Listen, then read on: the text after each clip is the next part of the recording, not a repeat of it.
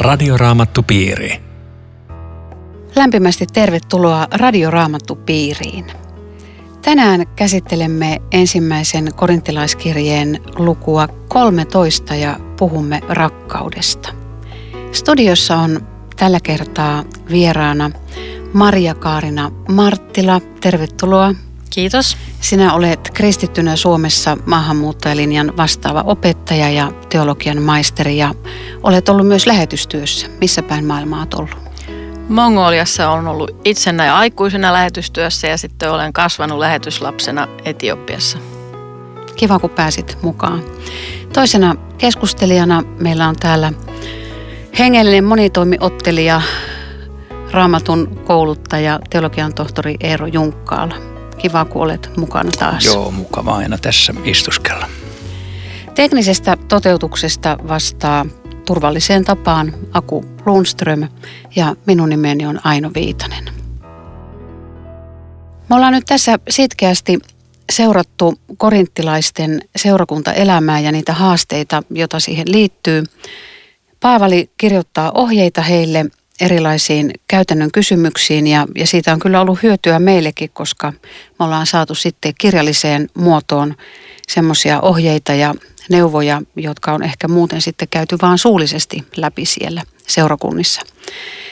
Nyt siellä Korintin seurakunnassa kaikki tahto pyrkiä vähän korkeampaan asemaan ja, ja siellä ajateltiin, että tämmöiset ihmelahjat on vähän hienompia kuin semmoiset ihan tavalliset luonnonlahjat ja Paavali käy nyt opettamaan sitten Korintin seurakuntalaisille rakkauden merkitystä. Nyt jos me pistettäisiin katukallupi pystyyn ja kysyttäisiin tuolta vastaantulijoilta, että mitä rakkaus on, mitä arvelette, että ihmiset vastaisivat? Vaikea sanoa kuka mitäkin. Tietenkin ihmisten välistä suhteista puhuttaisiin ja jotkut vois miettiä jotakin rakkaustarinoita tai elokuvia. Niin ja ehkä siinä ainakin jotkut voisi ajatella, että se on sitä, että musta pidetään huolta, mut hyväksytään. Että varmaan se rakkauden tarve on paljolti sitä, että, että toiset ihmiset ottaa minut semmoisena kuin minä olen. Mm. Että ehkä ne jotenkin niissä vastauksissa tulisi ilmi. Miten te määrittelisitte rakkauden? No tuossa oli jo aika hyvin, mitä Marja Kaarina sanoi, että, että tämmöistä huolenpitoa, välittämistä, hyväksymistä – siihen ainakin kuuluu. Ja sitten me ruvetaan kohta sitä määrittelemään Paavalin sanoilla, että siinä on aika paljon lisämääreitä. Mitä raamatun opetuksen mukaan rakkaus on? Mitä kaikkea se sisältää ja onko eri lajeja rakkaudessa ja mitä on sitten jumalallinen rakkaus? Eikö tämä inhimillinen rakkaus kuulu siihen jollain tavalla kuitenkin? Joskus on siis tapana tosiaan raamatun ääressä erotella tämmöisiä Jumalan rakkaus ja ihmisten rakkaus eri sanoilla agape ja fiilia ja tämmöisellä. Mä en ole ihan vakuuttunut, onko tämä onko tämä oikein hyvä jako. Siis tietenkin se, että miten Jumala meitä rakastaa, niin totta kai se on erilaista kuin meidän siinä mielessä. Meidän rakkautemme on aina puolinaista ja keskeneräistä ja hänen rakkautensa täydellistä, mutta kai, kai se niin olemukselta on jotenkin samaa siis, että mm vai, vai miten, se, miten se Maria Kaarina olet ajatellut Niin, tämän? kyllä mäkin sillä tavalla, että tämä perinteinen tämmöinen jaottelu kreikan kielen mukaisesti, mikä meillä on tuttua ehkä joillekin agabe ja filia ja eros rakkaudesta, että, että siinä kyllä mäkin ajattelen niin, että samasta niin kuin perimmältään samasta asiasta puhutaan, mutta että sitten millä lailla se ilmenee tai mitkä osapuolet siinä on tekemisissä, niin siitä on kyse. Et ehkä se jaottelu vie meitä väärille polulle, jos me aletaan sillä tavalla tarkkaan määrittelemään, että, että tämmöistä vain on rakkaus. Että kyllä se on käsitteenä varmasti paljon isompi. Hmm. Kun sä sanoit raamatussa, mitä on rakkaus raamatus, niin mulle tulee jotenkin mieleen se, miten Jeesus, kun hän rukoilee isäänsä ja puhuu siitä suhteesta isäänsä ja, ja sanoo, että – sinä olet lähettänyt minut ja että olet rakastanut heitä niin kuin olet rakastanut minua. Että se rakkauden niin kuin alkujuuri on siellä isän ja pojan välisessä rakkaudessa. Että näin jotenkin niin kuin raamatusta nousee tämmöinen syvällinen ajatus. Toi kuulostaa hyvältä. Tässä nämä kolme ensimmäistä jaetta on aika tiukkoja itse asiassa. Ihminen voi tehdä aikamoisia tekoja ja hänellä voi olla vaikka minkälaisia lahjoja. Hän voi jaella omaisuutensa pois kokonaan ja vaikka antaa polttaa itsensä tulessa. Siis ihan järkyttäviä esimerkkejä, mutta siltikään hän ei ole siis mitään, eikä se häntä hyödytä, jos ei ole rakkautta. Miten, miten tämä pitäisi ymmärtää? Jos ihmisellä ei ole rakkautta eikä oikeaa motiivia, niin onko ihmisen laupeuden teko täysin arvoton? Ainakin Jumalan silmissä on. Kyllähän sillä merkitystä on ihmisten välisissä asioissa saattaa olla, niin kuin tässä nyt vaikka jakaisin kaiken omaisuuteni nälkää näkeville, niin kyllähän ne nälkäiset sitä hyötyy. Mutta mulla ei ole mitään hyötyä ja mun Jumalan suhteeni ei ole sen parempi kuin äskenkään, jos motiivina ei ole rakkaus. Tämä on, nämä on tosi kovat jakeet siis. Mua rupesi melkein hymyilyttää, kun mä ajattelin, että vihkimistilaisuudessa luetaan usein tätä lukua, mutta näitä kolme jäätä ei kyllä lueta. Se olisi, se olisi aika raju, jos aloittaisi tästä sen. Ihmiset lähti ulos kirkosta, että hetkinen, mitä sä oikein puhut.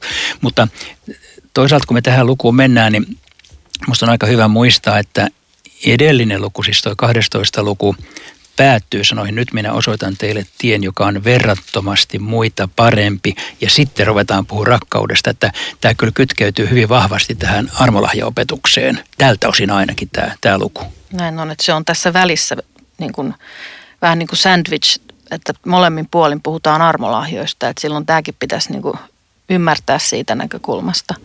Mutta se on jännä, että tämä on todella vihkikaavassa niin, Vaikka tämä, tässä ei tästä eteenpäin suoraan, suoraan niin kuin avioliitosta Joo. ei puhuta tästä varsinaisesti, mutta tietenkin halutaan muistuttaa, että miten, miten pitäisi ihmissuhteessa elää. Hmm. No, jos nyt jos tarkkaan ajatellaan näiden, esimerkiksi nämä kolme ekaa jaettakin ja, ja koko tätä lukua 13, niin voiko ihmisessä olla rakkautta? Ja jos ihmisessä voi, niin miten? Se varmaan liittyy nyt siihen, mitä sä Maria Karina sanoit tästä isän ja pojan niin siis, jos nyt ajatellaan siis, että toki ihmisten välillä on rakkautta, vaikka he eivät tuntisi raamatun Jumalaa. Siis jos me ajatellaan nyt ihan laajasti rakkautta, niin kyllähän ihminen kokee kiintymystä ja ihan jos ajatellaan vanhempien ja lasten välinen suhde, se on rakkautta. Ja tuolla Mongoliassa asuessa mä huomasin, että se kaikista semmoinen suurin rakkauden muoto, josta mongolit laulavat, on äidin rakkaus. Ja siellä on paljon tehty lauluja siitä, kuinka äiti pyyteettömästi rakastaa lastaan. Ja, ja tota, siinä ajattelin kulttuuria, joka ei tunne raamattua eikä Jumalaa, niin ehkä se, mitä he arkipäivässä näkee ja joskus ehkä ihmettelevätkin, että tämmöistä rakkautta on olemassa, niin on ollut äidin rakkaus ja siitä he on tehneet lauluja.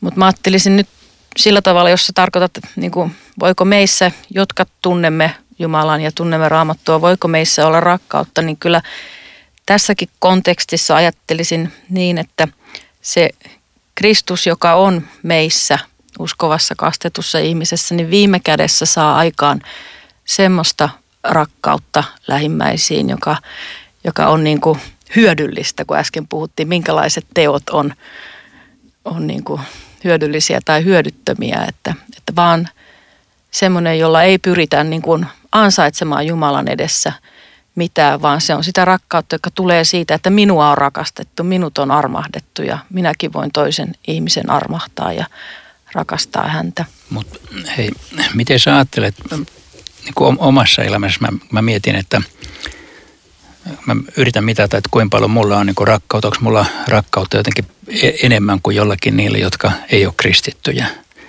Mun on vähän vaikea päätellä, Joo, että ei olisi. meillä sen enempää. ei. Lähinnä mä tota ajattelin, kun toi aikaisempi oli tämä nämä hyvät teot tai tämmöinen, että auttaa toista, että onko ne rakkauden tekoja. Siis onko ne. Että kyllä mä esimerkiksi ajattelisin, että Mongoliassa kun buddalaisten kanssa olin tekemisissä, hän tekee paljon hyviä tekoja. Todellakin joo. Ja varmasti siis myöskin lähimmäistä auttavia tekoja.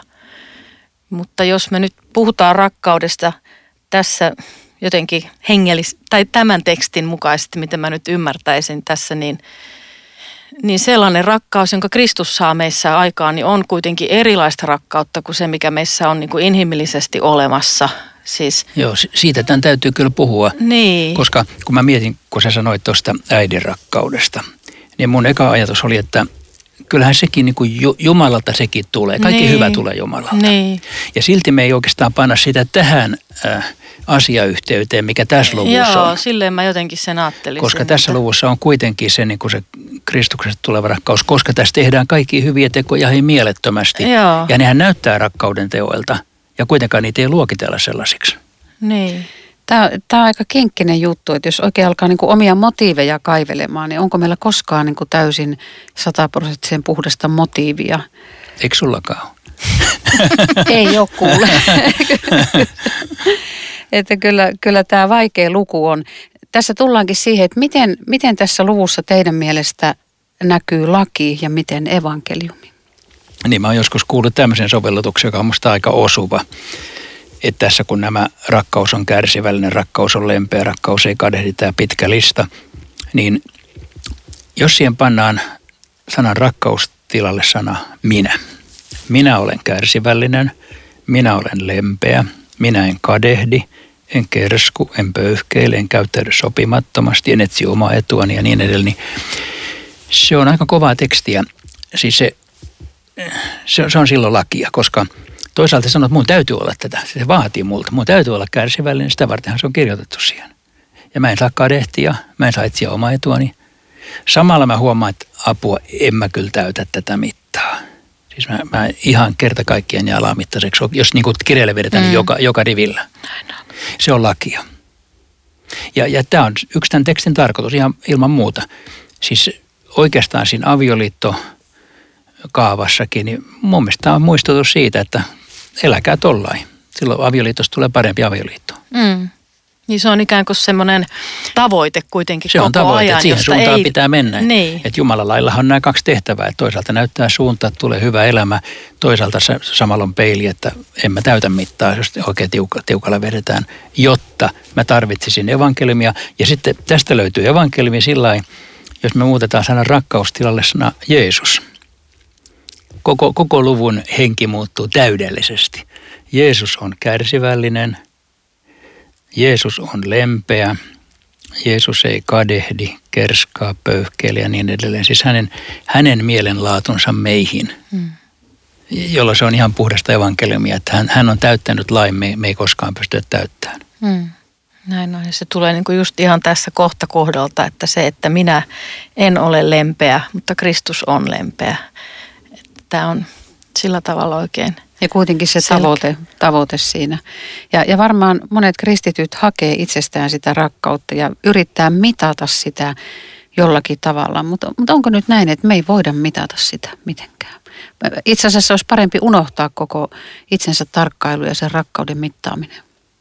No en mä tiedä mitata, mutta kyllä on varmaan tärkeää, että me kuitenkin päivittäin omaa elämäämme Jumalan sanan valossa peilataan ja mietitään, että miten, ajattelen nyt itse vaikka perheessä äitinä ja kasvattajana, niin kyllä sitä aika usein niin kuin joutuu tekemisiään, sanomisiaan miettimään ja, ja tämänkin luvun sanat hyvin usein tulevat mieleen, että, että en ole tätä ollut, vaikka olen halunnutkin ja olen niin kuin Paavali sanoi, että sitä hyvää mitä tahdon minä en tee, että, että e, ehkä mitata ei tarvitse, mutta kuitenkin elää sillä tavalla, että...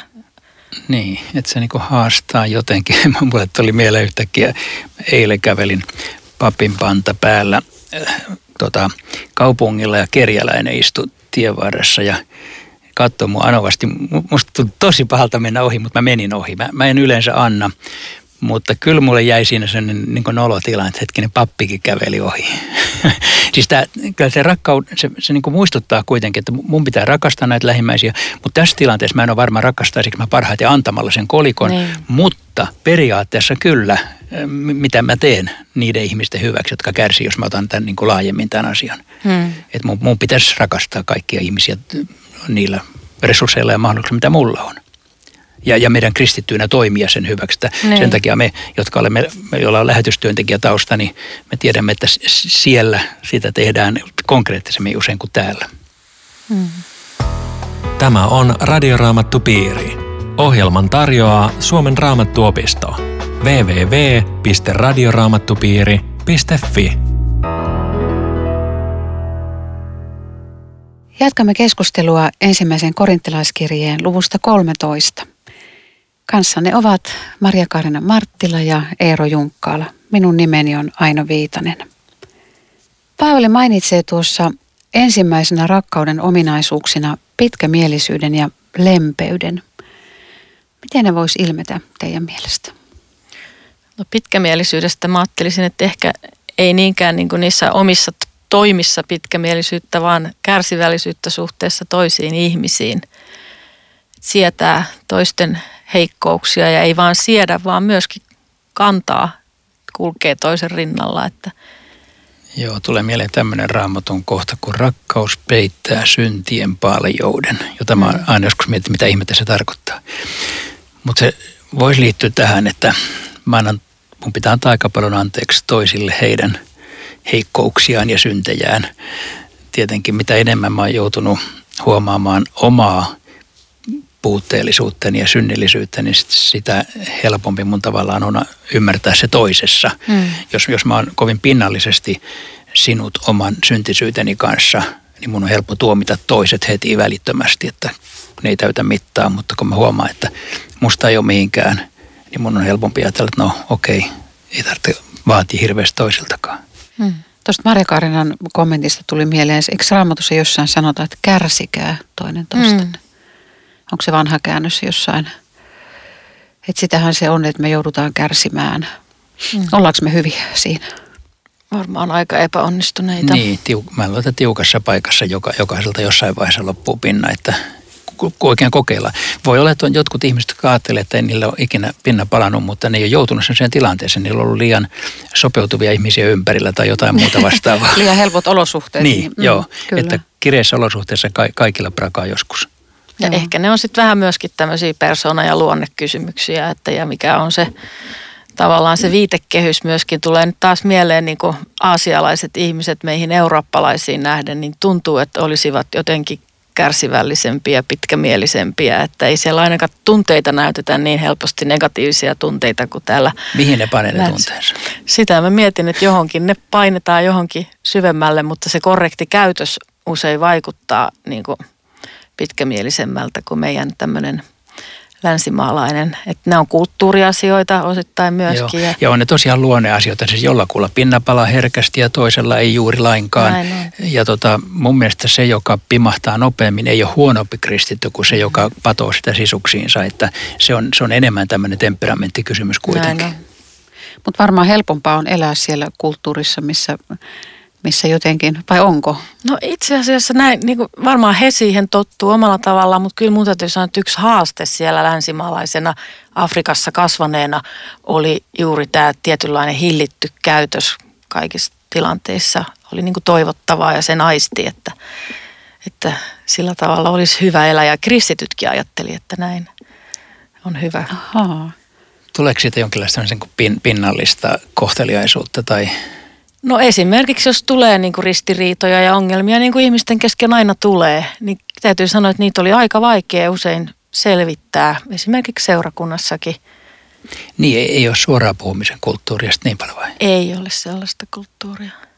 Niin, suo siellä vetellä täällä. no miten tämä lempeys? Niin, eikö se ole vähän, vähän samassa niin. kategoriassa ton kanssa, että että jotkuthan ihmiset näyttää lempeämmiltä kuin toiset, mm. mutta ehkä se on vähän sama kuin tuossa äsken, että ei tämä kai kuitenkaan ole semmoinen temperamentti tai luonnemittari tässä, vaan, mm. vaan, vaan pikemminkin sellainen, että, että on pitäisi oppia suhtautumaan ihmisiin kärsivällisyydellä ja lempeydellä. Jossain on se, että onko se sanalaskuissa, että ihaninta ihmisessä on hänen laupeutensa. Mm. Se on kaunis sana kyllä. Se on tosi ihana. Joo. ihana ja... ja ehkä se lempeys myös, kun ajattelen, että se on sitä semmoista niin kuin sen hyväksymistä, että me ollaan inhimillisiä. Että niin, me ollaan aivan. vain ihmisiä. Joo. Että se semmoinen kovuuden vastakohta. Mutta jollain tavalla tämä liittyy varmaan kristityn kasvamiseen. Täällä puhutaan jakeessa 11. Paavali sanoi, että kun olin lapsi, minä puhuin kuin lapsi. Minulla oli lapsen mieli ja lapsen ajatukset. Nyt, kun olen mies, olen jättänyt sen, mikä kuuluu lapsuuteen. kyllähän varmaan meidän pitäisi kasvaa aikuisiksi. Mitä se, mitä se sitten on tässä käytöksessä? Sitäkö, että me sitten täytetään tämä lista, mikä tässä luetellaan? Jaa, jaa. Mä jotenkin tässä, eikö, ootteko samaa mieltä, että siinä puhutaan tämmöisestä niin kuin jotenkin hengellisesti kypsymättömyydestä ja se olisi se lapsen tila. Että ei tässä sinänsä lapsuuteen niin kuin viitata Joo. negatiivisena asiana, vaan se, että, että meidän niin kuin kristittyinä tulisi Jumalan sanan tuntemisessa, Kristuksen tuntemisessa ja, ja kristittynä elämisessä kasvaa aikuiseksi, ottaa vastuu teoistamme. Joo, siitähän Paavali puhui itse asiassa tämän saman kirjeen kolmannes luvussa, että on sellaisia, jotka on pikkulapsia Kristuksessa ja käyttää semmoistakin sanaa, että ettekö te eläneet niin kuin ihmiset elävät, siis niin kuin ihmisten tapa elää on riidellä ja, ja lapset riitelee helpommin, hiukan helpommin kuin aikuiset. Että, että kyllä tässä hengellisestä kasvusta varmaan puhutaan. Sekin on aika jännä kyllä, kun miettii, että jos itse yritän miettiä, kuinka paljon minä olen kasvanut hengellisesti. Voi olla, että joku toinen ulkopuolinen ehkä pystyy sanomaan jotain arviota, mutta itsestä tuntuu, että ei hyvänä aika. Ei tämä, ei tämä niin hirveästi ole parantunut tämä hengellisyys noin tämmöisessä mm. aikuismielessä. Että mm, mitä vanhemmaksi elää, sitä niin kuin useammin törmää niihin omiin särmiin ja kulmiinsa. Ai niitä, sullakin on sillä Niitä voi. ei niin kuin nuorempana, niitä ei näe tai ne, mutta joka vuosi näkee ne eri tavalla uudestaan ja uudestaan. Että, että jos se on jollakin lailla sen niin kuin tajuaminen niin kuin tarkoitus tässä elämässä, että tarvitsen yhä enemmän ja enemmän armoa ja anteeksi niin, antamusta. Kyllä, kyllä se tohon suuntaan varmaan myös menee. Mm. Et, et siis mä, mä tajuan itse oman puutteellisuuteni aika mm. kohtalaisen perusteellisesti – ja tarten Kristusta tosi paljon. Mm. Ja kyllä kai se kasvu jotenkin siihen suuntaan menee. Niin.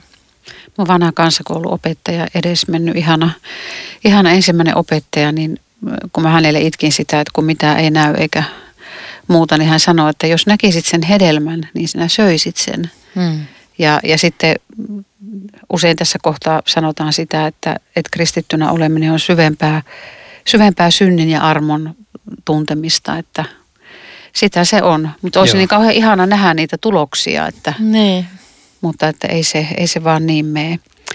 Tota, Korintti oli kuuluisa näiden kuvastimien valmistuksesta. Ne oli semmoista heijastavaa kirjoitettua metallia, joko kultaa, hopeaa tai pronssia, mutta ne oli paljon huonompia kuin nykyiset peilit. Niitä piti koko ajan kilotella ja putsailla. Ja nyt Paavali puhuu tässä, viittaa näihin näihin peileihin tai kuvastimiin. Mutta mitä hän tarkoittaa tässä, kun hän puhuu, että me nähdään kasvoista kasvoihin ja, ja meidät täydellisesti tunnetaan. Miten te ymmärrätte tätä jakeen 12? Niin, mä, mä oon aina ajatellut, että se tarkoittaa, että kun me päästään taivaaseen. Mm. Että siellä, siellä, siellä me nähdään kasvoista kasvoihin, siellä me ymmärretään täydellisesti ja täällä, täällä kaikki on puolinaista. Että että tietenkin tää, täälläkin, ää, niin kuin, jos näin voi sanoa, että Kristuksen kasvojen katseleminen raamatusta ja ää, hänen, hänen sanastaan, niin se, se johtaa meitä siihen suuntaan, mutta että ei se täydellistä voi tässä ajassa olla. Hmm. Ja sitten ehkä vielä tässä on semmoinen ihan semmoinen ajan niin kuin kuvaa se, että ne kuvastimet, ne peilit, mitä tehtiin, niin ne ei niin kuin näyttäneet silloin vielä kauhean selvästi niitä kasvoja. Ja mä oon joskus tämän, kun niin kuin tajusin ajatellut, että ne, ne saattoi vääristää niitä kasvoja. Ja tässä maailmassa, kun me eletään, niin me ollaan synnin vääristämässä maailmassa. Ja, ja me ei nähdä itseämme eikä toisia ihmisiä kirkkaasti, vaan se on ollut semmoinen joku metalli, hiottu metalli tai miten ne on tehty ne kuvastimet ja mä oon ymmärtänyt, tai peilit ja mä oon ymmärtänyt, että ne ei ole näyttänyt ollenkaan niin selkeästi kuin meidän ajan peilit ja silloin ehkä jotenkin myöskin se kasvoista kasvoihin, että tässä välissä ei ole mitään sitten kerran taivaassa ja nähdään itsemme oikeassa valossa, toiset ja ennen kaikkea Kristus itse. Näin mä ajattelisin, että se on sitten täydellistä vasta se tunteminen. Mm. Siis Jumalahan tuntee meidät jo nyt täydellisesti, mutta mm. me, meillä on se Näin on. este. Joo. Ja tähän liittyy sekin, kun aika usein kuulee sanottavan ja itsekin joskus sanonut, että kun täällä on paljon vaikeita kysymyksiä ja muita, niin kysytään sitten taivaassa Jeesukselta, mm. että miten ne asiat on. Mm. Sitten sit kerran mä kuulisin hyvän jatkon, että jos se vielä siellä kiinnostaa. Mm. Että voi olla, että ne kysymykset on ohitettu jo siellä, kun kasvoista kasvoihin katsellaan. Rakkauden puuttuminen on, on ihmiselle suuri suru. Tietysti se, että jos häntä ei rakasteta, mutta, mutta myös se, että jos ihminen itse kipuilee, että hänessä ei ole rakkautta. Hän haluaisi rakastaa, mutta hän ei osaa. Mitä te haluaisitte sanoa tämmöiselle ihmiselle, joka kipuilee oman rakkaudettomuutensa kanssa? Jumala rakasti maailmaa ja sinua ensin. Ja, ja se, niin se Jumalan rakkaus on kuitenkin tärkeintä.